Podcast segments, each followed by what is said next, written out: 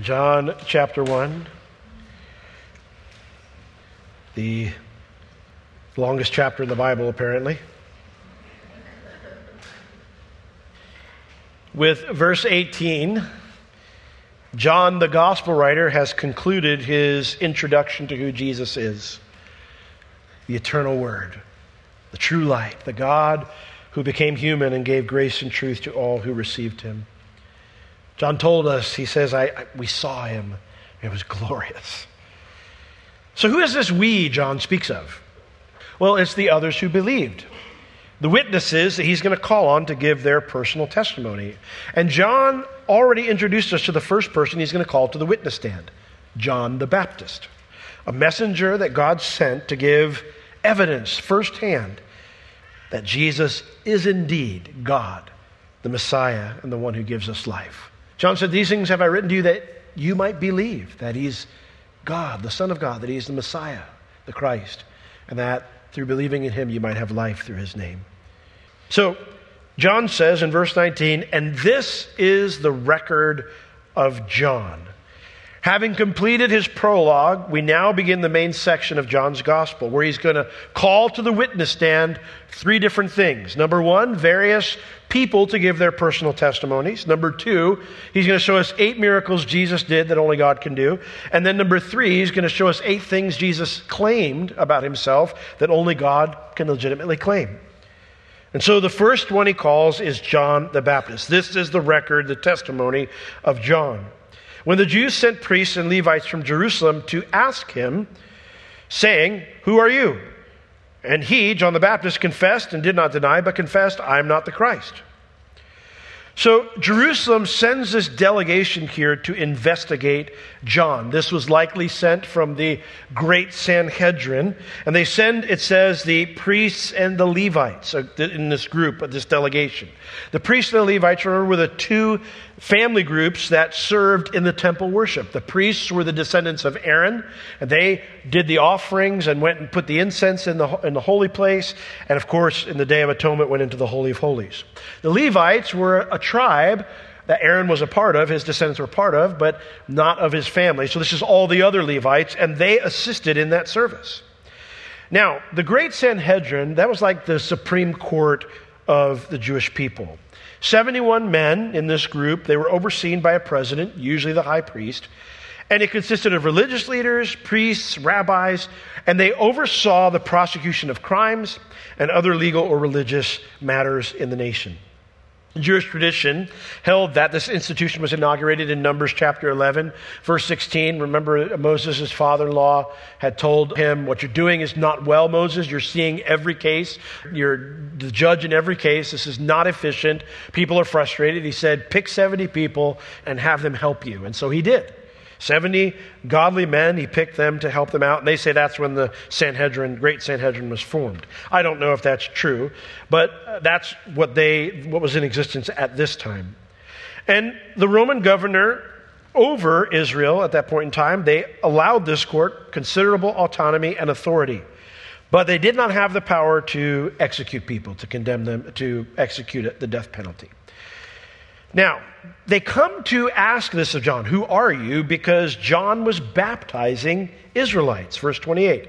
These things were done in Bethabara beyond Jordan, where John was baptizing. Baptizing Israelites was a big deal because while every Israeli performed ritual cleansings, they never got baptized. That ritual was for Gentile proselytes who were saying goodbye to their old life of paganism to follow the Lord. You see, by calling Israelites to get baptized, John the Baptist was saying that the Jews needed to repent and be saved just like the Gentile needed to. And that didn't sit well with the religious leaders. Why would God's people need to repent and be saved? They're already God's people. They're not the heathen. Why would they need to be baptized? Well, because there was such a big turnout to get baptized, to listen to John's preaching, Luke 3:15 tells us that people were starting to wonder if John the Baptist was the Messiah. And so this delegation, they want to hear it from the horse's mouth. Did John think that's who he was? And it tells us in verse 20 John confessed, did not deny it, but confessed, I am not the Christ. This is very thorough. John was very thorough in his response. He didn't want it to be misunderstood in any way. In fact, the I in this, this sentence is so emphatic every time he says it that John is basically saying, I've indeed been preaching that the Messiah is already here, but I've always said it's not me. The way John the Baptist says this means that he consistently preached this truth. He confessed, did not deny, but confessed. The, the concept is, I've always said this. This has always been my answer. Even when people suggested I was the Messiah, I always said what John already told us in verse 8 I'm not that light, but I was sent to bear witness of that light. So, with John denying being the Messiah, they asked him a follow up question. They asked, Well, what then? Are you Elijah? And he said, I'm not. Are you that prophet? And he answered, No. I love the kind of way John talks, you know. Who are you? I'm not the Messiah. Well, you're Elijah? I am not. Are you the prophet? No. The reason they ask this is they're, they're saying, if you're not the Messiah, then are you one of the other important people the Lord said would come during the time of the Messiah? Are you Elijah? Now, they got that from Malachi chapter 4, verses 5 and 6. Malachi is the last book of the Old Testament. Verses 5 and 6 the, last, 6, the last two verses of the Old Testament. Malachi 4, 5, and 6 is a promise that God gives to his people. Malachi 4, verse 5 Behold, I will send you Elijah the prophet before the coming of the great and dreadful day of the Lord. And he shall turn the heart of the fathers to the children, and the heart of the children to their fathers, lest I come and smite the earth with a curse. He's going to come, he's going to turn the hearts of the people back to the Lord, lest God judge them as well when he comes to judge the earth. So, are you Elijah? Are you that guy? I'm not. Are you that prophet. Now, that's a reference to Deuteronomy chapter 18, verses 18 through about verse 21. If you read it there, you'll see that Moses, in his farewell address, so to speak, Deuteronomy is his farewell address to the nation of Israel before he's going to die and they go into the promised land. Remember, Moses was not allowed to go into the promised land, that Joshua would lead them into the promised land. And so Moses gives this last exhortation to say, guys, get it right. Do it the right way. Follow the Lord. Do it his way. Everything will be fine. And he says to them, in the middle of that farewell address, he says, guys, I'm going to die, but God's going to raise up a prophet who's like me. And he's the one you need to listen to. Whoever doesn't listen to him, it's not going to go well. So make sure you listen to him when that prophet comes. Now, they said, Are you him? And John answered, No. This reveals to us a few things about the members of this delegation. Number one, they believed in a coming Messiah. They did believe the Messiah was coming. Number two, they were familiar with the scriptures about the days of the Messiah. But number three, it also shows us that they didn't understand the scriptures about the Messiah. You see, the Messiah and the prophet are the same person, they're not different people. But there were superstitious views that prevailed back then about the Messiah. And one of those superstitious views was that the prophets of the Old Testament that they would come back from the dead to preach when the Messiah came. In Luke chapter 9 verses 18 and 19 when Jesus took the, the lads to Caesarea Philippi to get away with them and he said to them he goes who, who do men say that I am? What are you hearing? And in Luke 9, verse 19, they answering said, Well, John the Baptist. That's what some people are saying. But some also say Elijah, and others say you're one of the pro- old prophets has risen again. So this was the superstitious belief was that this is what would occur before the Messiah came. Dead prophets would be coming out of the graves and they'd be preaching. Elijah would be coming, all these things. So there was a lot of superstitious ideas about what was going to happen. When I think about that, I, I think about how it seems to be easier for mankind to adopt superstition than to just go with what God's word says. It always seems easier to do that. Frequently, I find people who reject the gospel believe in something superstitious. They'll profess intellectualism, I don't believe in a fairy tale God, whatever. And then the next moment, you're like, honey, is my, my shirt clean for the game? Like, You really think like wearing a certain shirt affects how the Bucks play? I find that people who reject the gospel because they say, well, it's a non reasonable idea, no evidence, they frequently, frequently believe in something superstitious, something based on zero evidence. If you don't believe the gospel this morning, then have you ever asked yourself about the superstitious things you do believe in? I remember watching a, a documentary in, on evolution, and Richard Dawkins, who is a leading person in the atheist field of arguing for atheism and arguing for evolutionary theory, they questioned him at the end. They said, Well, where do you think life all came from? And this guy who purports to be wholly intellectual said, Crystals. Crystals. I remember I had to kind of rewind and go back and, like, did he really say crystals? Yeah, crystals and aliens is what he said. Zero evidence. But he believed it. Have you ever asked it yourself why? You don't walk that certain way or don't do this certain thing, but you find it hard to believe that God created you. I don't bring this up to start an argument. I'm just pointing out that there are questions we don't ask ourselves enough. We don't confront ourselves and ask the question why. Why is it so easy to believe in silly things, but so easy to find the gospel to be silly? Well, that was the prevailing concept back then as it regarded the Messiah. God had made promises, He had given teachings, but there was superstitious things that people believed in. And so Jewish religious thought in Jesus' day barely resembled the Scripture. Most only knew rabbinical ideology. And so that resulted in a lot of wrong ideas, unbiblical ideas about the Messiah. And so when they ask their line of questions, and John the Baptist doesn't fit into any of their ideas of how they conceived the Messiah and his prep team, they demand an answer so they don't return to the great Sanhedrin empty handed. Verse 22. Then said they to him, Who are you? That we may give an answer to them that sent us. What do you say about yourself?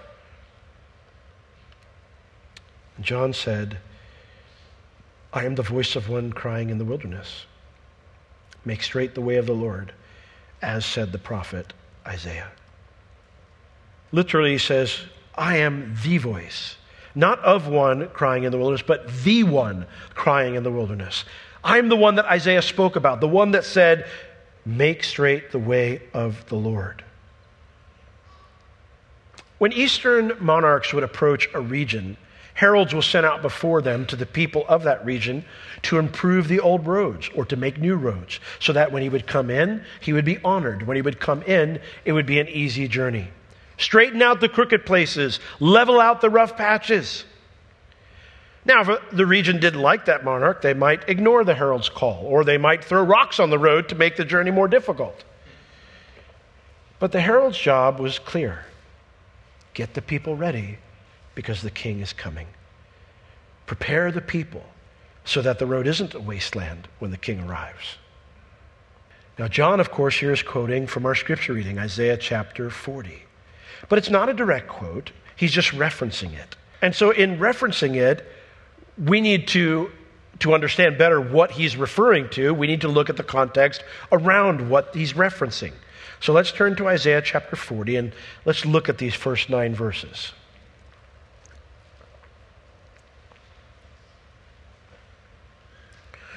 The message from the Lord to Isaiah during a time where Isaiah's been preaching judgment.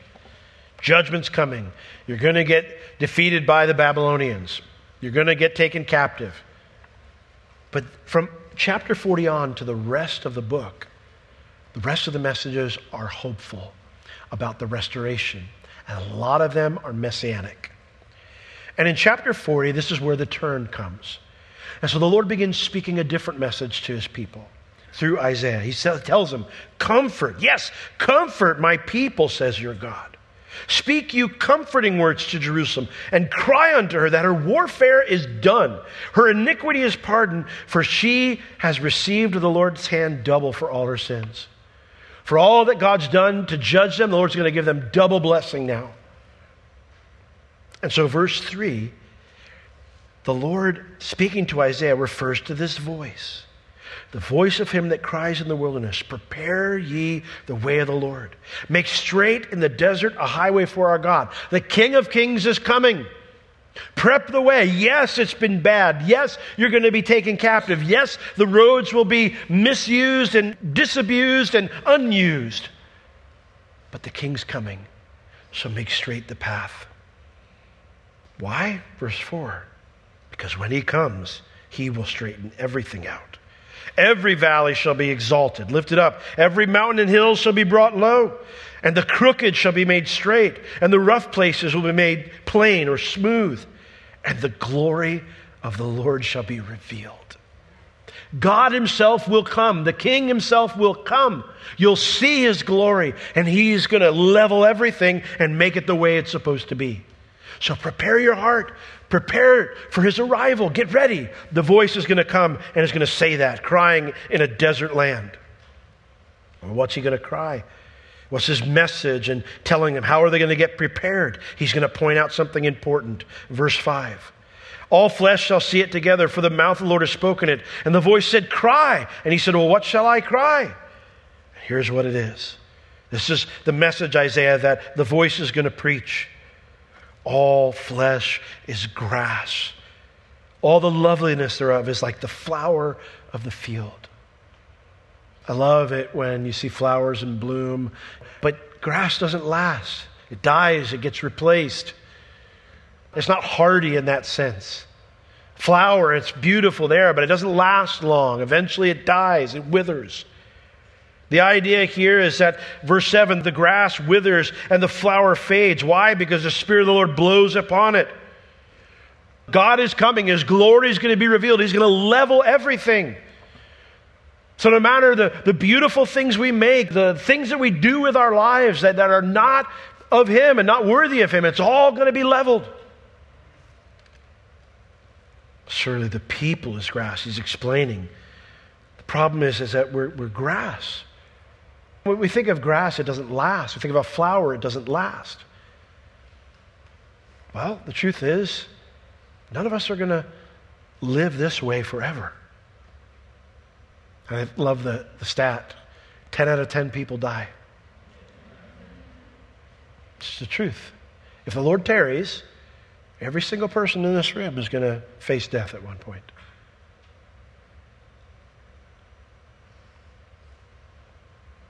So the voice is crying, Why are you living like you're never going to die? Why are you living like it just goes on forever and everything's fine? The grass withers, the flower fades, but it's the word of our God that will stand forever, not us. God's made promises, both in justice and in mercy, and He will fulfill them. And so, verse 9, O Zion, Receive this message. Turn to Lord. Prepare you the way of the Lord. Straighten out that wilderness of your heart, the desert of your heart. And then as you receive that, you can share the good news. O Zion that brings good tidings, get you up into the high mountain. O Jerusalem that brings good tidings, lift up your voice with strength. Lift it up, be not afraid, and say unto the cities of Judah, Behold your God. When you say, Behold, you usually want to show someone something. The concept here is Messiah is coming. Your God is coming. The Messiah is God. His glory shall be revealed. John says, I am that voice. I'm the herald for the king, as predicted by Isaiah. I'm the one who's going to cry out during a wasteland time for God's people to prepare themselves for their king. John's goal, the voice's goal, is to get God's people to respond to the Messiah's soon coming by receiving his words with joy. And the result will be that as they receive those words with joy, they'll be ready for their king and they'll be able to spread the word that their God has come to earth to lead them out of the wasteland and into a new day. That's the whole point. Now, John's role as this voice of Isaiah 40, it's referenced in all four Gospels, which means it's important. John was God's advance notification that he, he himself, the King of Kings, was coming. So many Old Testament scriptures provide a clear teaching that the Messiah would be God. In fact, an excellent book to read is The Search for Messiah by Dr. Mark Eastman. It's actually for free on uh, blueletterbible.com. You can read it there, the entire book. But he documents how the earliest written records of the rabbis, dating from 200 to 450 BC, they show us that they interpreted the Old Testament scriptures that way, that the Messiah would be God. But something changed 100, 150 years before Jesus came. The rabbis started to reject this idea. And by the time Jesus came, the new ideas were the norm. The Messiah would just be a man, he'd be just a man. But John clearly, by quoting this, believed otherwise. He was the voice sent to prepare a wasteland people to joyously say to all their neighbors, Behold, your God. Now, this answer who, what then? Who are you? This answer does not satisfy these delegates because they didn't believe the voice was part of the Messiah prep team. Who's the voice? The voice isn't important. They were steeped in the current rabbinical traditions. And John tells us here that, that was because they were part of the group that claimed to be spiritual, but had no clue what the Bible actually said. Look at verse 24. And they which were sent were of the Pharisees. So they asked him and said unto him, Why do you baptize then, if you are not that Christ, nor Elijah, neither that prophet? You're not part of the group. Now, this is our first introduction to one of the factions in Israel this time, the Pharisees. The word Pharisees means separated ones, or holy ones, righteous ones. Israel in Jesus' time was like most cultures, a divided nation with many factions vying for power. The Sadducees were the elite class. They were wealthy, they were connected to Roman authorities, and they had a stranglehold on the priesthood. They did not believe the scriptures, only loosely holding to the first five books that Moses wrote. They rejected the resurrection from the dead, and they had a very murky view of the Messiah. The Pharisees, on the other hand, they were considered the faithful group, the conservatives. They held to the truth, the fundamentals and the common people revered them for it. They believed that all the Old Testament was inspired, and they held very strict views regarding keeping God's commands. Now, one of the mistakes that I know I made as a young believer, and that is often made, is thinking, well, that must meant the Pharisees were students of the Scripture, students of God's law. They were not. They were not rabbis, they were not students. Instead, the reason they were revered so much is because they were like everything that you wanted, like you wanted your kid to grow up to be, like if you were believed the rabbis, they did everything the rabbis said. Everything. They were the visual representation, embodiment of rabbinical teaching, which is why they were called the righteous ones, the holy ones, the true Israelites. Now, the sad truth about both the Sadducees and the Pharisees is neither of them knew their Bible. The Sadducees didn't care. And the Pharisees were far more interested in what the rabbis said than what the scriptures said. And that is why John's answer does not satisfy them. They never heard the rabbis talk about Isaiah 40 in regards to the Messiah or a voice who would come to prepare Israel for their Messiah. And so they challenged John's ministry of baptizing people, calling them to repentance. They said, Why do you do this if you're not one of the big three? You have no legal basis to do this. It doesn't fit with sound rabbinical teaching. Luke chapter 7, verse 30 tells us that the Pharisees rejected God's word about John, that he would be that messenger. Instead, they chose to stand with rabbinical tradition. They were never on John's side for the most part. That's sad because everybody looked up to them. I'm equally saddened today by how many pastors, churchgoers, and political leaders claim to believe the entire Bible is God's Word, but they refuse to do what it says, refuse to live in accordance with it. They stand on creeds, faith statements, and church pronunciations, boldly proclaiming their loyalty to Jesus, but they fail to do what Jesus and his prophets said. So, what good does it do me to say I'm a Bible believing Christian when I'm more versed with radio show or YouTube talking points than the book of Isaiah? Don't raise your hand. But how many of us here have actually read all 66 chapters of the book of Isaiah? That's not a book we tend to gravitate towards. Like, what are you studying right now? I'm going through all 66 chapters of the book of Isaiah. That's not something I ever hear. I bring this up because there is a danger in assuming that we're not like the Pharisees because we don't wear the things around our arms and pray out loud in front of people or announce when we're coming to give our offering because we don't shun lepers, that we're not Pharisees. But that's not the real test. You see, they did those things because they also hadn't read the 66 chapters of Isaiah. They didn't know what Isaiah said. And so our evil things don't have to be like theirs for us to be Pharisees. Which is why we must take the real test, which is this Do I know what God actually said in His Word? Am I reading it and seeking to live it out? Or is my loyalty to something else? Is my loyalty to a brand of society that happens to claim Christianity as its religion? Because that's what had happened with the Pharisees and the people of Israel. Now, John's response to their challenge is wonderful because he responds by doing his job. He's going to be the voice. He's going to point the way for these Pharisees to prepare themselves for their Messiah. Look at verse 26. John answered them, saying, I baptize with water, but there stands one among you whom you know not. And he it is who coming after me is preferred before me, whose shoes latchet I am not worthy to unloose. I like John's answer because it's a short one. Why are you do, why are you baptizing people? He goes, Yeah, I dunk people in water. I do do that. But that's not the most important thing we should be talking about. This was not the first rodeo conversation that they'd had together. This was not the first time they'd gotten together. The Pharisees had come to see what John was doing months earlier, maybe years earlier, when John first started his ministry. In Matthew chapter 3, it, it gives us a, a different interaction they had, where this time John was the one doing all the speaking.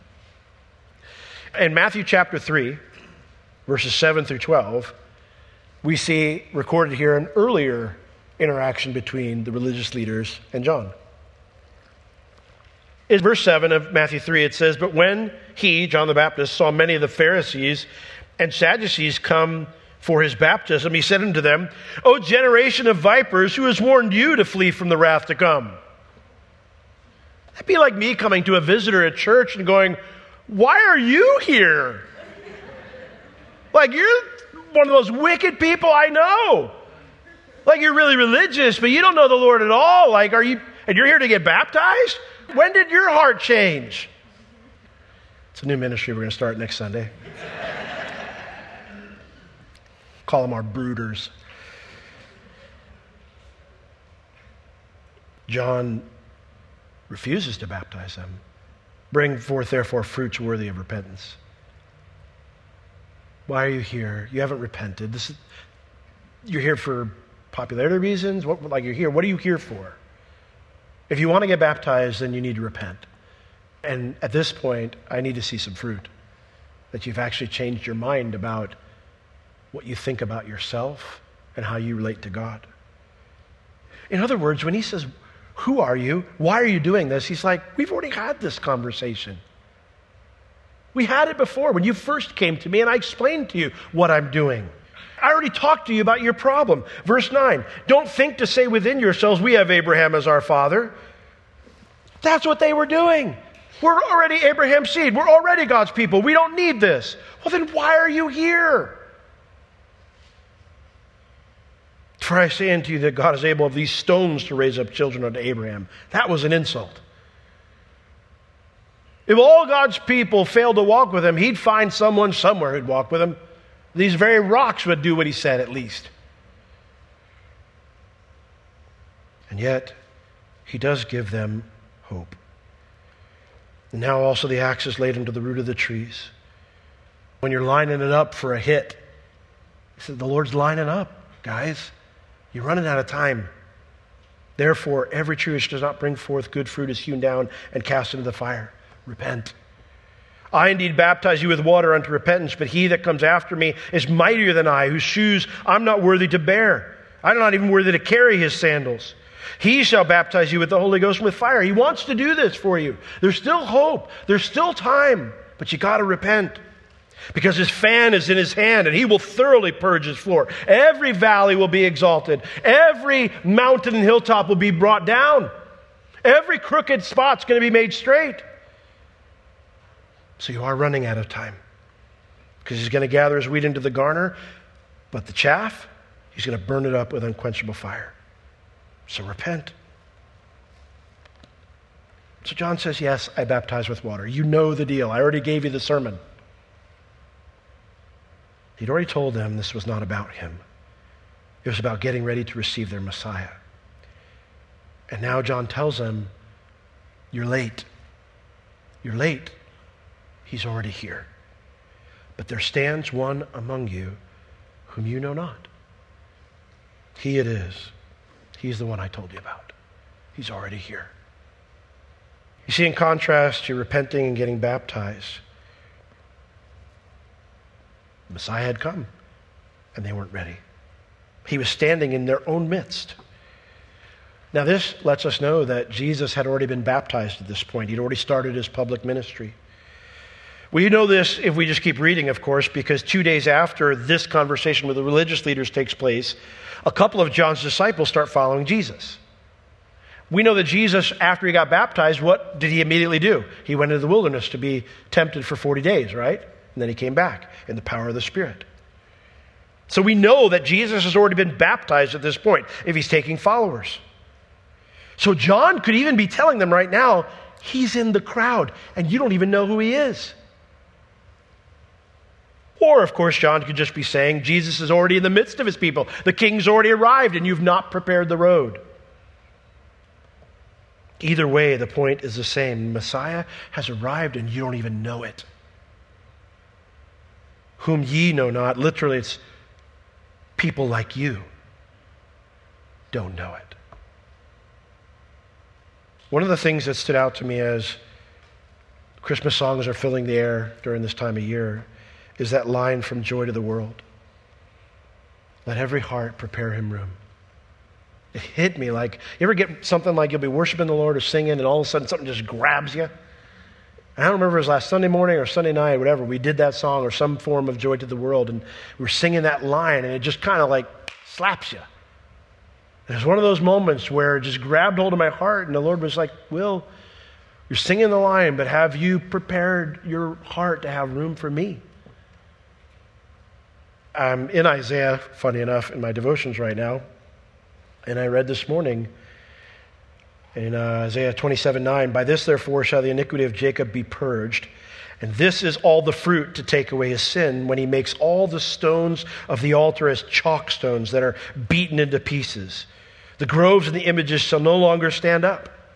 This is The time when the Messiah comes and he fixes things, all of those idols are going to be smashed. There'll be nothing left in Israel. And it's kind of one of those moments where the Lord was asking me, Will, if is there a bunch of junk in your heart, a bunch of idols there? Is there appropriate room for me? Or is your, the road of your heart like a, a desert wasteland right now? It's a good challenge. A challenge to them.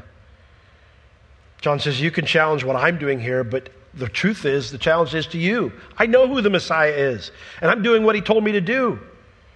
But because you didn't prepare your heart like I warned you to, you don't know him even though He's working right in your midst, which is why you don't understand what I'm doing.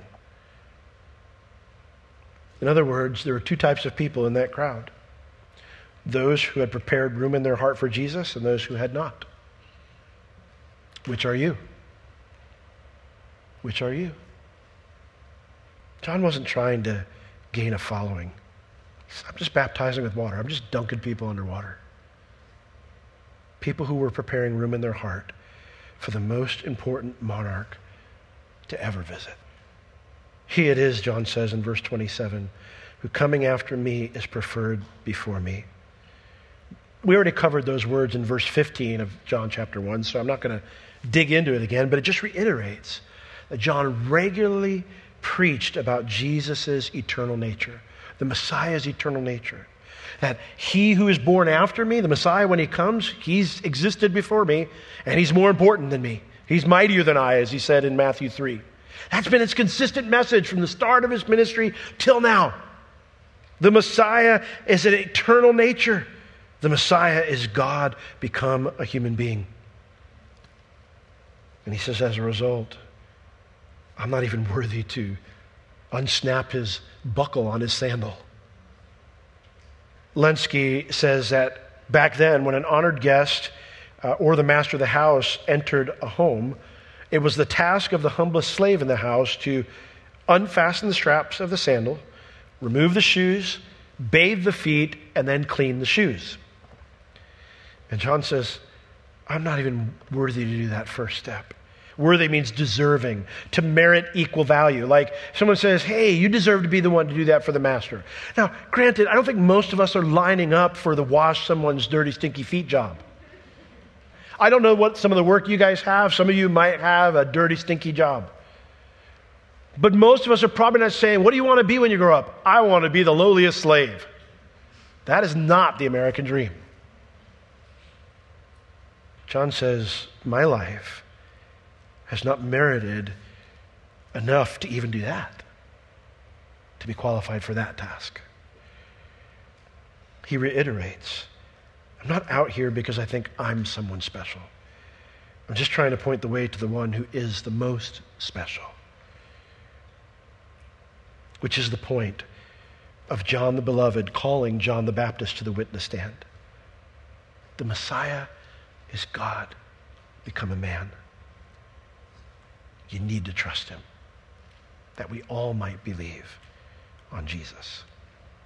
You see, we're not better than John. I mean, when you think of John's life, you think, okay, what kind of a life you know, do I want to live as a, as a believer? What kind of life do I want to live as a human being?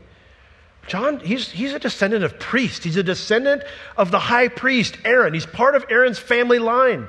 He's got the bloodline of bloodlines in his veins. His future is one of great opportunity, of great respect in his community, just by being born. And yet he leaves that whole society, goes out to the desert. And what do you do for a living? I dunk people underwater. That's all he did. We could look at John and say, that's a good man. He sacrificed his life to serve the Lord. He gave up everything. He's going to eventually give up his life for the Lord, be beheaded by Herod for calling out Herod's sin. Even if we've lived good lives like John the Baptist had, we too haven't earned anything from God. Even the lowest slave position is one we don't qualify for. Which leaves us with some good questions to ask ourselves at the end of this chapter. Do you think you deserve something from God? Do I think I've earned something from God? Do I think that I deserve better than God has given me in my life? All of these questions point to a bigger question, which is how do you and I relate to God? Is our relationship one that's contractual in the sense of, well, God, I'll do this for you and you do this for me? And then if he doesn't, we get frustrated with him. Or do I relate to God with a sense of contentment because I know and I have the opportunity to serve him? What did Jesus say to the disciples after they went out and they cast the demons out? And he said they were super happy. I mean, it was, it was a cool experience. And he said, Don't rejoice because the demons left. Rejoice because your names are written in heaven. Rejoice because you know you're God. Nothing can change that, even if the demons don't come out next time. Are you and I content with knowing and serving Him. Have we prepared room in our heart? See, the answer to all those questions I gave you, they will tell you and me why we do what we do. Always. Why do you do what you do? I had a situation this week where I did something, and later on, the Lord confronted me about it, and I, I realized there was a sense that I thought I deserved something. And I had to recommit, Lord, I don't deserve anything. Like, I don't deserve this thing from you. And my reaction clearly showed that I thought I did. And I'm sorry. I'm going to go fix that. How do you relate to God? The answer to that is going to show you why you do what you do, why you approach life the way you do. Well, lastly, verse 28, John concludes by saying, These things, this conversation took place in Bethabara beyond Jordan where John was baptizing. Bethabara here refers to Bethany. Now, not the famous village named Bethany that was near Jerusalem where Lazarus, Mary, and Martha lived. John points out that this was beyond Jordan. This was a different city named Bethany or village named Bethany on the far side of the Jordan River. In other words, it was far away from all the traditions of the rabbis, far away from all the doctrines of man. This was a place where people could make a fresh start with God based on grace and based on truth. And so as the team comes up, and we close out the service this morning, I ask you, have you prepared room in your heart for the King? Because he's coming. He came. You're not there for that coming, but he's coming back. Have we prepared room in our heart for the King? Have we straightened those areas out where He's our God, He's our King, and we're going to receive His words with joy, and we're going to tell others, Behold, your God. I know Him, and I want to share Him with you. Because the Lord wants us to do that with great joy. If you don't know the Lord today, I'm going to pray in a moment. I'm going to give you an opportunity to change that, to repent and put your faith in Christ, to receive Him, to make room for Him. Let's all stand. If you are a believer today, I think the challenge is that, like Israel, if we allow it, we can allow other things to get into our heart. Those chalky idols, the groves, the, the pillars that he referred to, the idols that Israel frequently worshiped. And he reminds them that they're just like chalk. You just need to smash them. It's the only answer for an idol. The answer for an idol is not to file it away in a closet. It's not, never, never is to just kind of take it down a few notches. The only answer for an idol is to do what Gideon did to it you smash it. So if you're here today and you think, well, I've, I did make room in my heart for Jesus, but I think maybe some other things are making the path crooked right now. I've thrown some rocks in there, some dumb rocks. And that's the case. You know, as, as I pray, just give that thing to Him. Let smash it, and give Him that room again. So, Lord, we come to you now, and you know every heart. You know where we're at. You know what's going on, and we want to be those who prepare room for you. We want to make those paths straight because, Lord, we know when you, you call us and sound the trumpet, we're going to go stand with you. And we don't want all those things that we gave our lives to to just burn up, to be worthless time spent. We want to live lives that have been content with knowing you and serving you and investing into eternal things, Lord, people. And as a result, Lord, joyously receiving the rewards you give.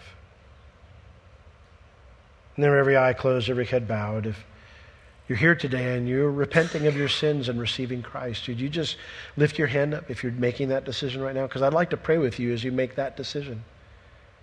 It's also important to testify and say, I've made that decision. So if you're making that decision right now to repent and receive Christ, just lift your hand high because I'd like to pray with you as you make that choice. Anybody this morning? You say, I'm repenting and receiving Christ, Pastor Will, before we close. Well, Lord, we thank you so much for your great love. We thank you that you bring us away each Sunday to this place where we can kind of get away from the doctrines of man and spend some time sitting at your feet learning of you. And Pray you would help us to live out the things that you have spoken to us this morning. We pray in Jesus' name. Amen.